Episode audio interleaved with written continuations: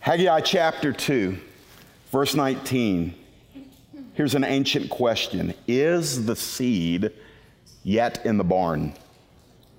Indeed, the vine, the fig tree, the pomegranate, and the olive tree have yielded nothing. But God says, From this day on, I will bless you. The word of the Lord came a second time to Haggai on the 24th day of the month. Speak to Zerubbabel, the governor of Judah, saying, I'm about to shake the heavens and the earth and to overthrow the throne of kingdoms. I am about to destroy the strength of the kingdoms of the nations and overthrow the chariots and their riders, and the horses and their riders shall go down, every one by the sword of his brother. On that day, declares the Lord of hosts, I will take you, O Zerubbabel, my servant, the son of Shealtiel, declares the Lord, and I will make you like a signet ring, for I have chosen you, declares the Lord of hosts. The United States of America has never been the epicenter of God's kingdom. Never. Our government has never been the ordained means by which God would shake the nations. The Oval Office was never exalted by the almighty decree of God to be the place where we set our temperature about how the kingdom is going and how life is going and what God is doing in our generation. None of those things have ever been decreed by God. God has always said, I am doing a work that will last forever, and everything else one day will fade into nothingness. And so we are called as the body of Christ to embrace in our hearts, our minds, and our wills an urgency about his mission. This is the fourth thread, and I believe while the other threads that we have discussed in this series will continue on as part of the DNA of this faith family of New Bridge Church, I believe that in the early part of 2017, we will see this fourth th- thread begin to increase in its uh, ability to be observed, to be measured, and we are going to be able to eat some fruit off of this table that has gone unseated at for a long time. What am I talking about? I'm talking about the mission who we are must translate into what we do. And what God has called Christians to do is to advance the gospel of Jesus Christ, not only from a pulpit on a Sunday, but as you are going, make disciples of all nations, teaching them to observe all the things that I have commanded you, baptizing them in the name of the Father, the Son, and the Holy Spirit. And that is lived out not by this imaginary clergy, but it is lived out by the body of Christ as we move forward. This morning, I have asked the Lord to let me be intense and serious, but not come off sounding mean. So if I sound mean, I'm really a nice guy, but I want intensity this morning. The world comes against our minds with a ferocity, and the church kind of offers diluted skim milk. And instead, we need to offer something with fire on it. We're going to go back 2,500 years into a time in Israel's history where they were transitioning back into knowing how to become the people of God. They had come out of captivity, they have been resettled in the land, and they've been given the commission by God through their leadership to restore the temple, to rebuild the temple. And the foundation has been laid for but for anywhere from about 15 to 20 years, the people have left off of the building up of God's house, which would have been the visible pinnacle of God's kingdom to the Hebrews. They've left off that great work and they have begin to, begun to busy themselves with building up their own lives. And so God raises up some people in their midst, chiefly among them a prophet named Zechariah, and then also this prophet named Haggai. And so Haggai is in this passage, just a short book in the Bible, two chapters, a few prophetic words. Haggai is now reacquainting them with what God is doing and some promises that God has said that He's going to do. And from these words, I want us to get reacquainted with some things. I want us to be able to have the blinders torn away and recognize the things that have encroached upon our lives, giving us tunnel vision where we can't see what God's doing out here, but we only see whatever has our, our fixation in that moment. We've got to tear the blinders down. We've got to be able to scan the horizon and be able to uh, uh, discern what is the Lord doing in my generation. And I believe through this message, God's going to reveal some of that to some of us. So let's start where Haggai starts in this uh, passage. In verse number 19. And I'm going to be a city boy, but I'm going to give an illustration from the farm today. God uses an illustration to probe the people of Israel. It begins with a question Is the seed yet in the barn? It's one of the rare occasions where we have a fixed date about when this prophecy was given. Uh, as the Hebrew calendar is referenced in the 24th day of the, I believe, the, the ninth month, um, it would translate into uh, December, around, I believe, December 18th uh, uh, in, the, in uh, the year uh, somewhere around 500 BC, 520 BC. And this is the question that God is asking because it would have been a little late in the harvest season. The planting should have occurred three months ago. Remember, an agrarian society, they're farmers. They eat, they sleep, they breathe, they live according to what the harvest is. It was a constant element of their trust in God. God had said, If you follow me and obey me, I'm going to bless you. I'm going to bless your crops. I'm going to bless your family. I'm going to bless you. But if you disobey me, you're going to see trouble hit your crops. You're going to see trouble hit your lineage. You're going to see trouble find your life. And so now, as they were moving back into an intimate relationship, an obedient relationship with the Lord, the harvest time is approaching, but God asks the question to those who are expecting a harvest. He says, Yeah, but is the seed still in the barn? It's a question that is meant to probe. Now, the answer is really not given. There are some scholars that believe that God was saying, hey, look, the seed's not in the barn because you've planted it, you've done everything you're supposed to do with it, and now it's a time of waiting. Just trust me, I'm going to take care of you. And that's valid. That may be very well what it is, but it reads a little differently to me. Because there are other scholars also that say, no, what God is saying is, you expect a harvest, O Israel, but you know that the seed is still packed up in the barn. And we would say it this way Lord, I want you to bless me. Lord, I want you to bless me and prosper me. And God, advance me and strengthen me. Lord, build my spirit. And God says, Yeah, but you are more familiar with your snooze button than your Bible. Lord, bless my finances, God. I, I want to be able to do so much for the kingdom. I, I want to be able to do it. And God would say, Yeah, but your dimes are still in the piggy bank. You're waiting for the imaginary ship to come in, my child, but you haven't sent a ship out. And so it's this idea uh, that, that we have an expectation on God to do something great, but sometimes God, in His paternal care for us, says, I understand that you want what is great and want what is good and want what is righteous, and you're expecting to bring in a harvest, but you've not endeavored to plant the seed yet. You've not endeavored to move forward. I'll bring this back around because I'm not talking about finance today. I'm not even talking about uh, your and my need to grow in our discipleship and depth and spiritual maturity. I'm talking about advancing the kingdom. And how does this question apply to us? Well, let's go further and I'll bring you back around to it. So, God uses this illustration to probe, but He also uses the illustration to point out. Look what He says. He's telling them to look around them. He does that a lot in Haggai, by the way. He says, Consider your ways, consider your ways, consider your ways. And He says, Indeed, the vine, the fig tree, the pomegranate, and the olive tree have yielded nothing. Those were staples in the Old Testament, oftentimes referring to different aspects of the national life of Israel. Uh, the pomegranate, not as much as the vine and the fig tree and the olive tree, but what the Lord is saying here, He's talking to them agriculturally, but He's speaking to a kingdom issue. He's saying, I want you to look around. You know that the season is coming, but as you look on the, on the fields, as you look on the vineyards, as you look in the orchards, do you see anything budding? Do you see anything coming? Can you witness that the process has actually begun? And the implied answer is that no, there's nothing there.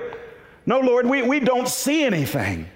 Lord, Lord, we, we know that the time is approaching here in the not too distant future where, where it should become harvest time. But Lord, now we're looking out there, and, and because three months ago we failed to plant, we failed to release, we did not yield beforehand, now in the present moment there's nothing to reap. Now, notice that the Lord is not denouncing them. He's just calling them to do an honest investigation of what, what they observe and what they, what they see in their own lives and in their national life. So he's saying the seed's still in the barn, the orchards and the vineyards and all of the other places where the time is coming that there should be a harvest, they're showing no signs. Now, if, if you have this concept of God as the angry God and the condemning God and a harsh God against his children, then you may struggle to believe the end of verse 19 because God uses also this illustration to promise. Look at what he says. He says, The seed's in the barn, there's no fruit, and he says, But let me tell you what I'm going to do. Now that I have your attention, from this day on, I, God, am going to bless you.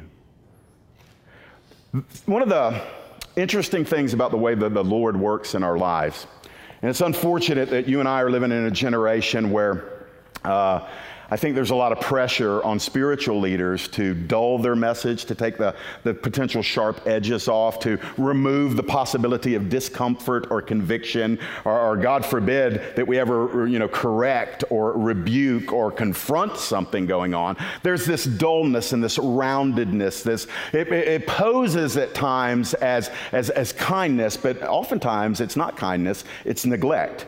We would never say that if our child was reaching towards a hot eye on the stove, we would never say, you know, I don't, I don't want to make my little child uncomfortable. So we whisper from across the room, you might not want to do that. what would we say? We'd say, that's a lousy mom. We'd say, that's a lousy dad. If, if you're within proximity, you know what you're going to do as the child is reaching up. You're going to smack that hand because you got to get what you got to get done quickly. And sometimes, uh, in the kingdom of God, we have to be that voice of confrontation. We have to be willing to correct. We have to be willing to be sharp. And, and unfortunately, we live in a day where that's not happening. But the fact that we confront, the fact that we operate in truth, even painful truth, the fact that we challenge, the fa- fact that we have to point out error from time to time, it doesn't make us mean because what it does is it invites uh, uh, people the opportunity to be intellectually true to become spiritually upright when they agree with the reality that God is putting forth. And so now God is able to say, I know you see the barrenness. I know you recognize that you expected a harvest, but you have not planted. But don't worry, my child. I wanted to bring you to that place nationally, Israel, to where you address these questions. You feel the sting of your negligence, but I don't want you to walk forward in condemnation and shame and accusation. I want to tell you something. Yes, you've dropped the ball. Yes, you've, you've buried the seed in the sense of keeping it back. But yes, also, my children, from this day forward, now that we're in agreement, I'm going to bless you. Uh, if you haven't met him as the God of the do over yet, I invite you to. He's the God of the do over and the do it again over and the do it again over and the do it again over. God's not like me and you. God is very patient and He will wait till you get it. The worst thing He could do is leave us alone when we don't get it. But because He loves us when we don't get it, he comes to us over and over again. So I'm going to come back. I'm actually going to end the message on verse 19. So let's get down into verse 20 through 22 because you're saying some of you are, are, sharp and you're thinking ahead and you're saying, what does this have to do with the mission? Well, I'm glad you asked. Let's go down into verses 20 to 22. Immediately on addressing Israel with this question, another word comes from the Lord to Haggai, and this deals with the forecast of a major shakeup. Oh, and I get to put on my prophet's mantle today, my, my, my ability to just try to communicate what surely we can see in our generation. So, look, the forecast of a major shakeup. Look in verse 20. When God wants to bring about awareness and movement in something He's about to do, God recruits individuals. That's how it always begins. God speaks to the few, and the few begin to speak to the many. But he usually starts with a small group of people. And so we read here that the word of the Lord came a second time to Haggai on the 24th day of the month. So he got two sermons in one day. The previous one came, and now he's got this other one. And here is the beginning of the word Haggai, you're the prophet. I want you to go to the governor with a weird name, Zerubbabel, and I want you to say, and then he's going to tell him what to say. I, I, just find a, a, parallel right now because obviously we are in perhaps the most strange political environment we've ever been in in America. And there's a lot I could say about that. A lot of pastors are preaching on the aftermath of the election this Sunday. And quite frankly, I'd rather talk to you about it than just preach about it. The fact of the matter is that I don't think anybody should be dancing the aisles. I think we need to be bending our knees and praying for our government, no matter how you voted last week. This is a season where our government needs prayer. So there's my election sermon. Don't say I didn't talk about it. But we're not talking about that primarily today, but I do find it interesting that when God wants to do something in a nation, he, he focused right here in this passage on both the, the uh, spiritual leadership and then the, the civic leadership, the governmental leadership.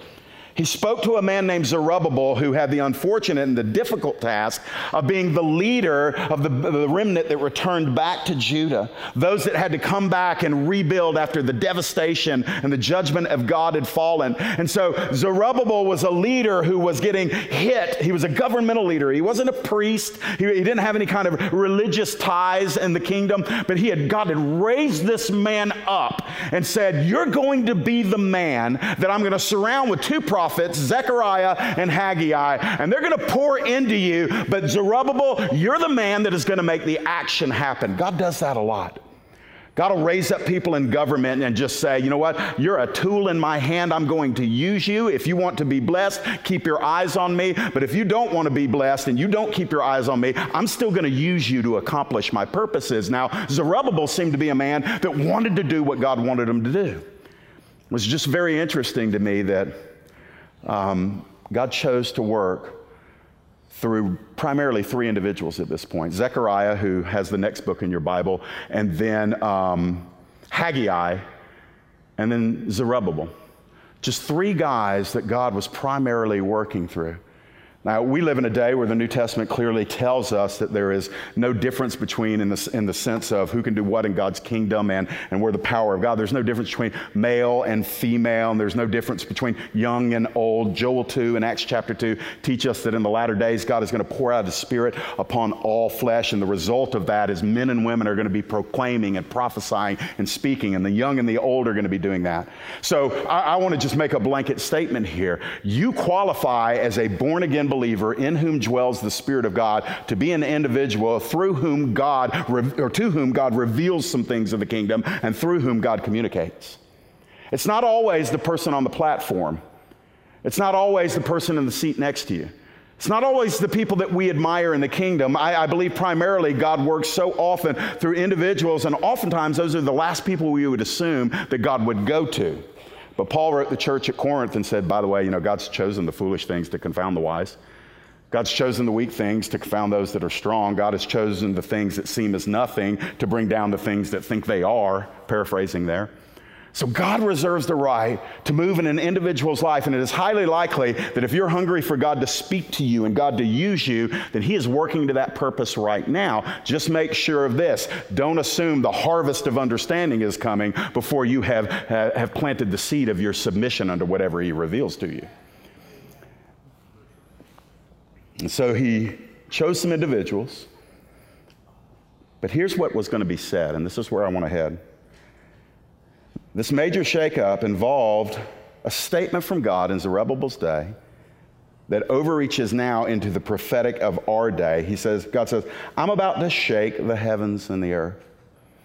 He says it through Haggai to Zerubbabel. By the way, um, the history of this played out on a small scale but you're going to find that the volume of this prophecy, I don't think that any reasonably minded person can say that everything that is embedded in this prophecy took place during Zerubbabel's lifetime for sure, or even in the immediate centuries that followed. I believe that there is a reach from this that reaches down into our day, and I'll tell you what I mean. But let's not miss this. When God has determined to do a work, and especially the kind of work that will culminate at the end of the age. There's no getting around it. It's going to be a major shakeup. it is going to have a, a discombobulating effect, a seismic effect on the inhabitants of the planet when God does this. And over and over again, all the way really from the book of Genesis, but building through the minor and major prophets, you're going to find this theme repeated often. God saying, There's coming a day, and I'm going to shake the cosmos. There's coming a day I'm going to shake the inhabitants of earth. There's coming a day that I'm going to bring the proud down. There's coming a day where I am going to uncreate what I once rec- uh, created. I'm going to recreate, even to the extent of a new heaven and a new earth. When Jesus was speaking of the signs of the end of the age, part of what he described involved seismology. It involved the issue of, of shaking and earthquakes that are going to grow in frequency and intensity. And although we can grasp that geologically, matter of fact, there was a, there was a 7.4 uh, uh, earthquake this morning in New Zealand tsunami warnings, uh, warnings going off. About three years ago, I just did a study, a catalog study from uh, seismic reports, and, and just you can see it. It's when it's mapped out. You can see we are not only tracking more because technology has grown, since technology has been able to track them, the, the shaking of the earth is happening in greater intensity. That means it's shaking more violently, but it's also shaking more often say, well, I don't know about all that. Well, you better listen to your Savior because he said, yeah, before I come, there's going to be earthquakes that are going to be recurring. There is a spiritual parallel, and God's going to deal with that here in just a moment. But the reason why I believe there's an urgency about who we are and what we're doing is, friends, if we are willing to extract our heads out of the proverbial sand and look at what is happening around us globally, what is happening in the stellar regions, as we're beginning to see all, uh, just increasing reports of strange things that are going on in the celestial realm with planets and stars and meteors. And God help us for all of the, the reports of the UFOs and all of this stuff. Think whatever you want about it, but there, there is a, a great amount of attention looking beyond our atmosphere and wondering what's going on out there. And then it's happening, of course, in the terrestrial with the shaking. And we shouldn't be surprised by it because the Son of God, He didn't scream it, He didn't shout it, but He did say it. He said, Yeah, this is going to happen. And when you see it happening, accompanied with many other things, he's, he, he, he's teaching us just know that I'm on my way. Why did he tell us that? Because he didn't want us to be caught like people that didn't assume. He actually equated himself in one, one illustration as a thief that breaks in at night when nobody's expecting it. And he says, I want you to expect me when I come. Here's some of the things to be looking for. Well, look in verse number 22, because I'm going to come back to all of this. Y'all just bear with me. Y'all are so patient. God removes all doubt. This is what the shaking is going to look like. And again, has it had some historical fulfillment? Yes, but listen to what is being said here by God through Haggai. The shaking is going to involve the heavens and the earth, and on earth, it's going to result in the overthrow of the throne of kingdoms. God says, I am about to destroy the strength of the kingdoms of the nations. Has that happened yet? No. We have not seen a global overthrow by God of all the nations of the earth. So immediately you know this is a prophecy that has not happened yet. And if it was spoken in urgency 2,500 years ago by the prophet Haggai, how much more urgent do we need to filter that in right now? God said 2,500 years ago, Haggai, tells Zerubbabel what I'm about to do. When I tell you I'm about to do something, you're like, okay, you got 30 minutes, man. You got 30 minutes, Jeff is going to do what he said to do. This is 2,500 years ago. But God doesn't wear a watch. And so he's not interested in our concept of time. The, the, fact of the matter is, knowing that he said, I'm about to do something as dramatic as this, is supposed to breed within us an urgency of the hour. It's supposed to result in us saying, Whoa, what am I doing with my life if he's about to do this? Why am I pouring so much into my earthiness, into my horizontal inheritance? When the Lord is saying that everything that we do and everything we invest in down here, it's not that it has no significance, it's just that it pales in comparison to the significance of what is coming. So he says, I'm going to, back to verse 22, I'm going to overthrow the throne of kingdoms. I'm about to destroy the strength of the kingdoms of the nations. He speaks in primitive military terms because this is what they had 2,500 years ago. Haggai says that God says he'll overthrow the chariots and the riders. And then watch this the horses and the riders shall go down, every one by the sword of his brother. And what that speaks of is this mass confusion where there is uh, paternicide, is that what it's called? Fraternicide, where brother comes against brother and, and, and, and nation against nation, and all the bloods and the tribes of the earth come in great conflict to each other, to the extent that men are fighting for individualism. They're fighting for themselves, and that's why they're willing to kill their brother as long as it keeps them safe and secure in what they want to do. And so when we see a prophecy like this, we have to slow down. We have to, friends. This is not for information. This is again to raise our awareness that God has not relented in his pursuit of the consummation of the ages for mankind. That he's not changed his mind, that he's not dialed it down a little, that he's not riding the brakes, that he hasn't forgotten about it while he's occupied with the latest and greatest angelic worship song in heaven. That the Lord is saying, No, I decree as the unchanging God of heaven that I will bring down every human government. I will topple every human throne. I will destroy the works that men have built up in their arrogance and their pride and their insatiable appetites for greed and lust and power to the death of, of, of many of the people that I wanted them to help. You realize that's what so many global governments have done. That people with power will use that power to serve themselves and those like them. And the result is often that the hungry and the weak and the vulnerable and the outcast and the stranger are completely forgotten while they have an insatiable bloodlust, talking about the rulers, for their own power and their own ecstasy. And God says, I will not let that continue. A quick aside here. All of us are concerned about our nation. But I want to remind each and every one of us, oppressed or oppressor, that God is a God of justice. And the scales will be balanced by Him. We don't know when, we don't know how, but we certainly know it's a fact. That's why I point you to Jesus and I say, pray for those who lead us in this country. But God spoke in such a way, friends, that He removes all doubt. There is a shakeup coming, one like the world has never seen. I believe two things are going to happen in my lifetime. I believe we will see an outpouring and a revival like at least the United States of America, maybe even the world, has never seen. I actually believe that if the church will listen, seek God's face, move towards Him, paying the price, whatever that means, I believe that God will offer a revival that will dwarf Pentecost and the, the early years that followed it. I believe that can happen in our generation. I also believe on the back end of that, there's going to be a shaking. Maybe the shaking facilitates the revival. Maybe it is the shaking of the temporary that reconnects the church of the living God with the eternal. I don't know what the order is going to be, but I, will, I believe we'll see both extremes. So, again, why am I saying all of this? Well, I'm going to bring you back to verse 19 in a minute. Run a little further with me here. Verse 23. The promise over the redeemed.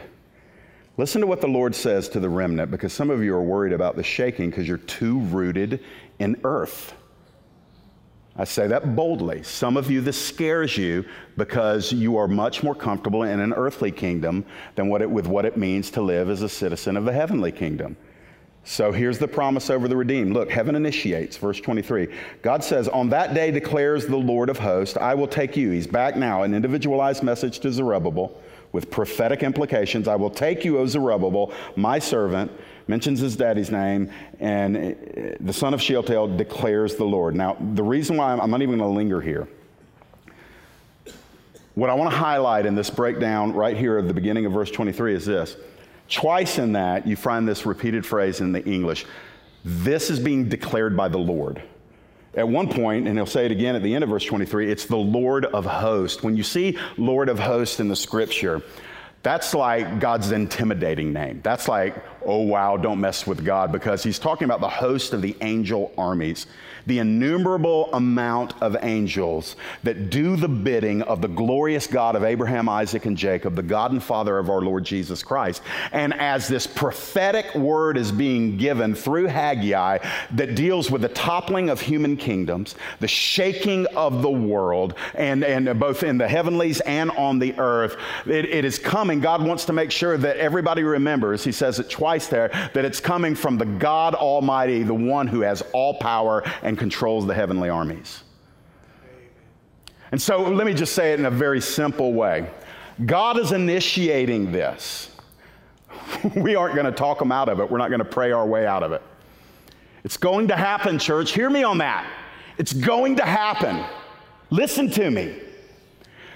The reason why we proclaim God's kingdom and not our kingdom, not even our national kingdom, not our personal little kingdom with little, you know, sandcastle thrones and, and, and, little twigs for tiaras and crowns. We don't promote our kingdom because the tsunami of God's righteousness will destroy all lesser kingdoms. It's going to happen, and it comes from the authority of the one who initiated it, who calls himself the Lord over the angel armies, the Lord of the hosts. It's as if he wants to say, and in case you doubt it, I want you to know that uh, I, am going to be able to execute it with all of the power and the authority of my own heavenly army.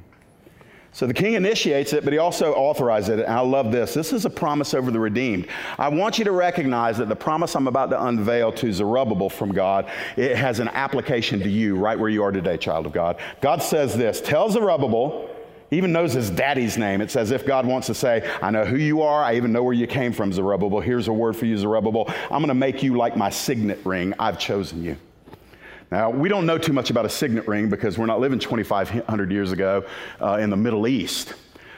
But oftentimes, when a king's dominion had gone out, and he would send ambassadors out to represent his kingdom, and they would have to do financial tra- transactions, real estate transactions, and sometimes they would have to enact justice. And as ambassadors, they needed to make sure that they had the ability to represent the authority of the one that had sent them forth. And so here we have the concept of a ring. Sometimes it was worn on the, on the hand, but oftentimes it was worn around a chain on the neck. And they would take that and they would make an imprint, either in wax or some other malleable substance, and it would bear the authority, either the words or the, the, um, the likeness of whoever they represented or his, his domain, and it would seal.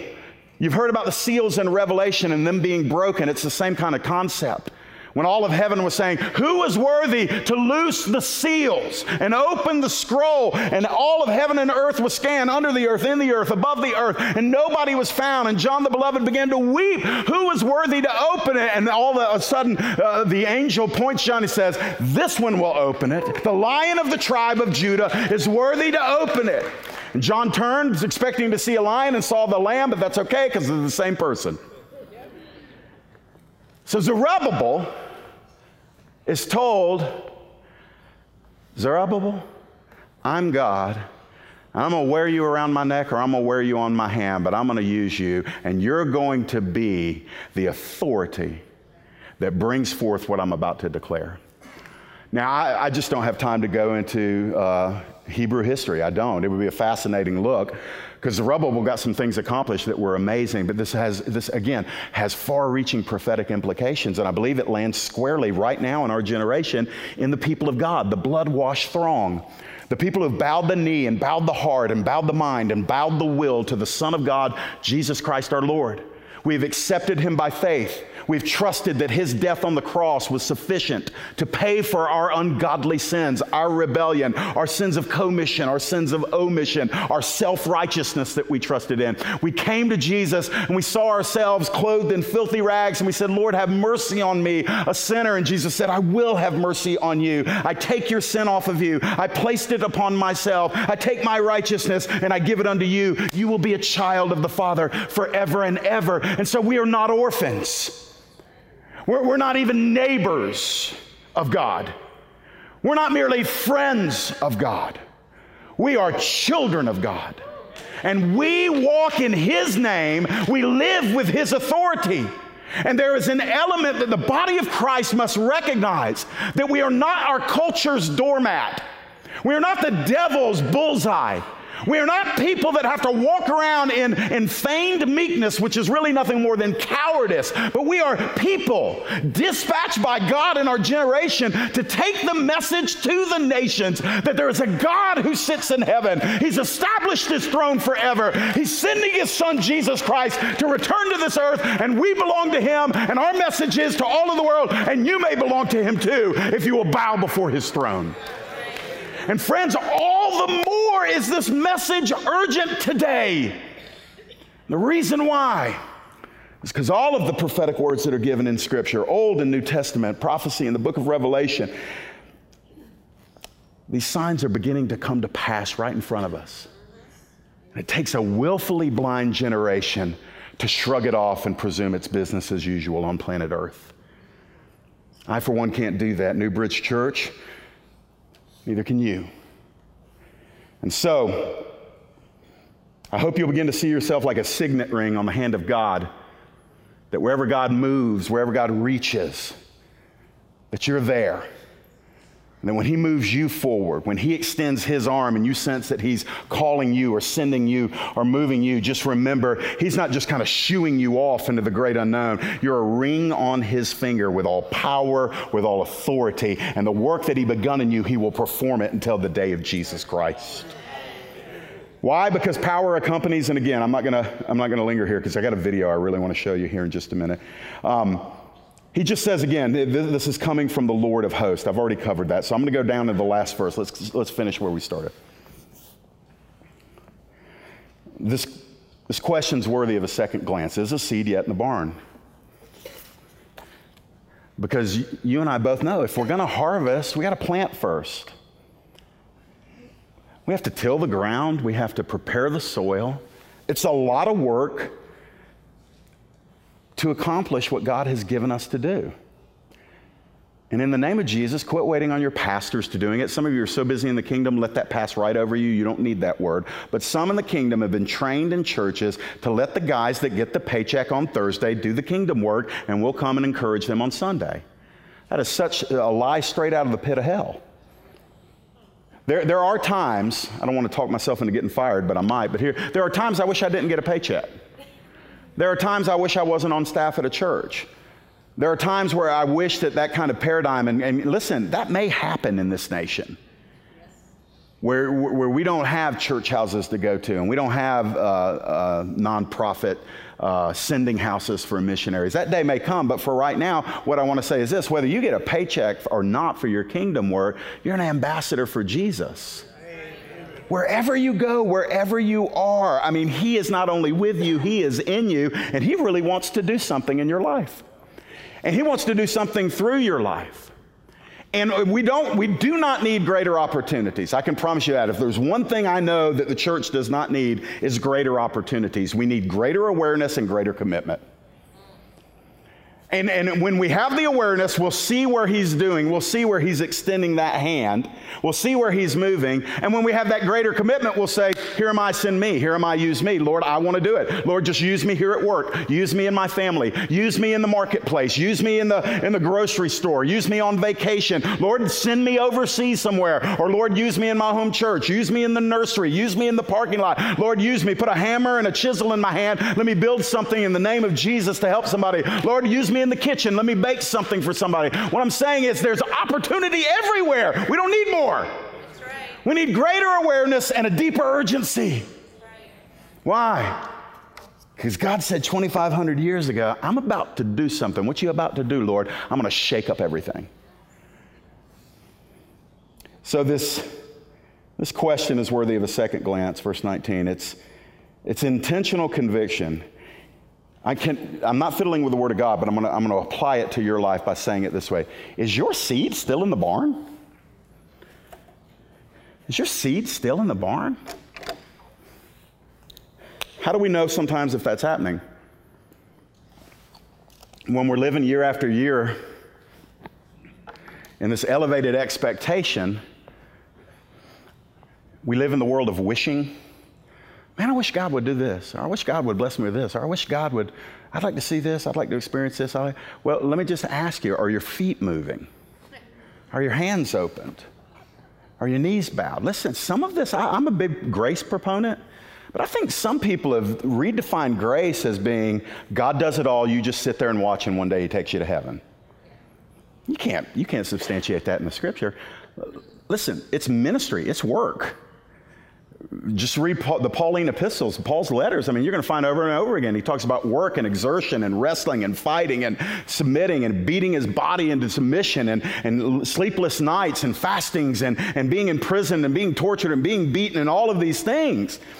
You say, well, Jeff, I don't want any of that. Well, that's because your seed's in the barn. Y'all pray for me to be bold and then y'all get quiet when I am. Listen, your seed, your seed may be in the barn. Or we're giving just enough seed, yeah, here we go, to reap just enough harvest to take care of ourselves. Right? Just enough. Hey, preacher, don't tell me I'm not planting seed. I'm planting seed. Well, who's getting fed by it? Me? Well, who else? Me? Anybody else? Oh, me. I don't, I don't want to be accusative, but listen, I'd be an idiot not to allow room for, for you to think about your life. Jesus said, with the same measure that you mete, it'll be returned unto you. Paul said this you throw a little seed, you'll get a little back. You throw a lot of seed, you'll get a lot back. Those are, those are kingdom truths. They're kingdom truths, they're non negotiables.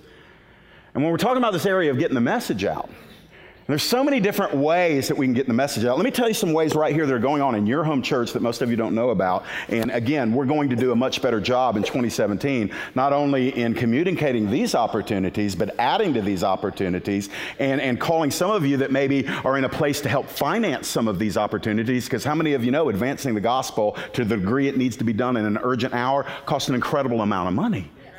And so right now, just, just home, just home base here. A lot of this is being done by our young people and those that work with our young people. You've got the Atlanta Dream Center where a team goes out into the urban area down in Atlanta. And you know what they do? They go down, they don't set up a platform and a preaching in a pulpit. They go out and they play with the kids and they love the kids. And at times there'll be uh, works that they go down there and they just want to show these kids who don't have a whole lot that, you know what, Jesus has so loved me that he's, he's poured so much love in me, I can't keep it within me. Let me spill some on you.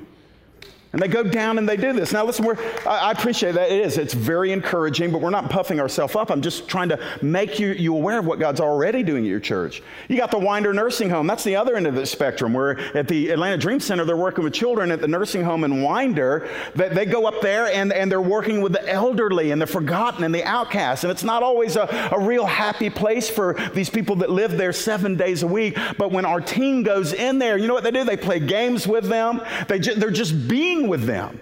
They're not sermonizing, they're, they're literally living out their sermon in the couple of hours that they spend with them. There's a team of men that are going on into the community. This is a recent ministry. Um, John Neville, Scott Stevens, a couple of other guys are going into our community, sometimes just going straight up evangelism. I love this, man. This is like razor's edge stuff.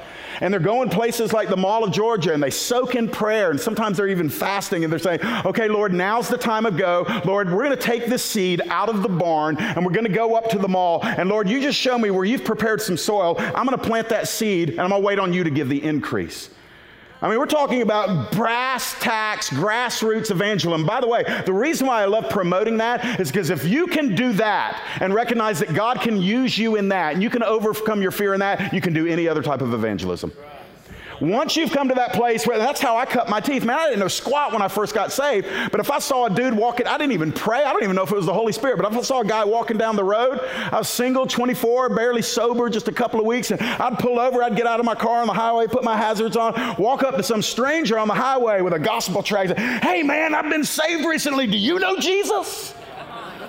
And I, it wasn't overly effective. I didn't see the masses coming to Jesus, but what it did is it, it built two things in me a deep reliance upon the Lord, and also just a courage to say, We've got the best news that has ever existed, and yet we're keeping it in the barn. A harvest has never occurred in the barn. It's never occurred in the barn, it occurs outside of the barn. And when it's big enough, they'll bring it back to the barn and people get fed off of, it, but you don't reap a harvest in the barn. So we've got King's Kids, and you're going to hear so much more in January. I'm so excited about this, where this church is going to be an instrument in our county to make an impact on children in the foster care system in our county. And I believe from this, it's going to, it's going to spring, it's going to move. Do you know that some of you, I believe this, I'll speak this in the name of Jesus, some of you will be fostering your first child by the end of 2017. Yeah, some of you are going to be doing it, and some of us are going to come alongside those that are, and we're going to help them with the practical needs of what it means to foster a child. We've got 600 kids in our county in the foster care system that don't have anywhere to live. They're, they're, they're, they're, they're just sometimes bounced from place to place, brothers and sisters getting split up. God has raised up right here in our church a handful of people that have said, Jeff, this is our seed that we have to get out of the barn. And that's coming in January. You don't think you make a life, a difference in the life of a child when you bring them out of a, a hellish place sometimes and you bring them into a gospel home? And they're loved by gospel parents and gospel siblings. And Jesus is real in that home. See, that's a whole lot different than preaching a 55 minute sermon on a Sunday. Both are valid in their own rights, but I'm going to tell you something. I think that kind of ministry, the fostering with King, King's kids, is likely to have a more lasting impact than any single sermon I will ever preach. Got Project Rescue with Dave Farmer, rescuing girls from the sex trafficking industry, and there's some developments in that that they're exploring right now. Dave, Dave and his team have been doing this for years with Crisis Rescue International. But, friends, that's, that's housed right here in our church. That ministry is connected into our church. We got the campus outreach with Bart Jones. Bart's here this morning and, and, and, and working and meeting millennials and sharing the gospel of Jesus in a relevant way on the Georgia Tech campus. The same thing with Taylor Lazenby up at the University of North Georgia. Similar ministries. Both of these men are here in our church. And I promise you, they're not going to say, No, you can't help me. You got Dennis Pruitt with Warriors and the Workers and the Winners. And I love this. We talked, I talked about Dennis while he wasn't there on, on Saturday at the uh, men's retreat, and just talking about how when I think of the hands of God, I think of Dennis. Yes. And those hands have always got a tool in them. And he's mobilizing teams and talent and resources to meet the physical needs of people that can't help themselves. You have the prison outreach with Mike McKnight and Ron Smith, and they're going into our prison systems. There's strategic partnerships going on right here in our community between Newbridge and other local churches. And we're, we're in the planning stages. Pastor Dustin and I are in the planning stages, networking with other pastors, working on some things that we believe. I mean, listen, when I say we believe, I'm not saying, man, I hope it happens. We actually believe that God initiated it and God will complete it, working with strategic partners in our region. We believe that God is doing a work regionally here.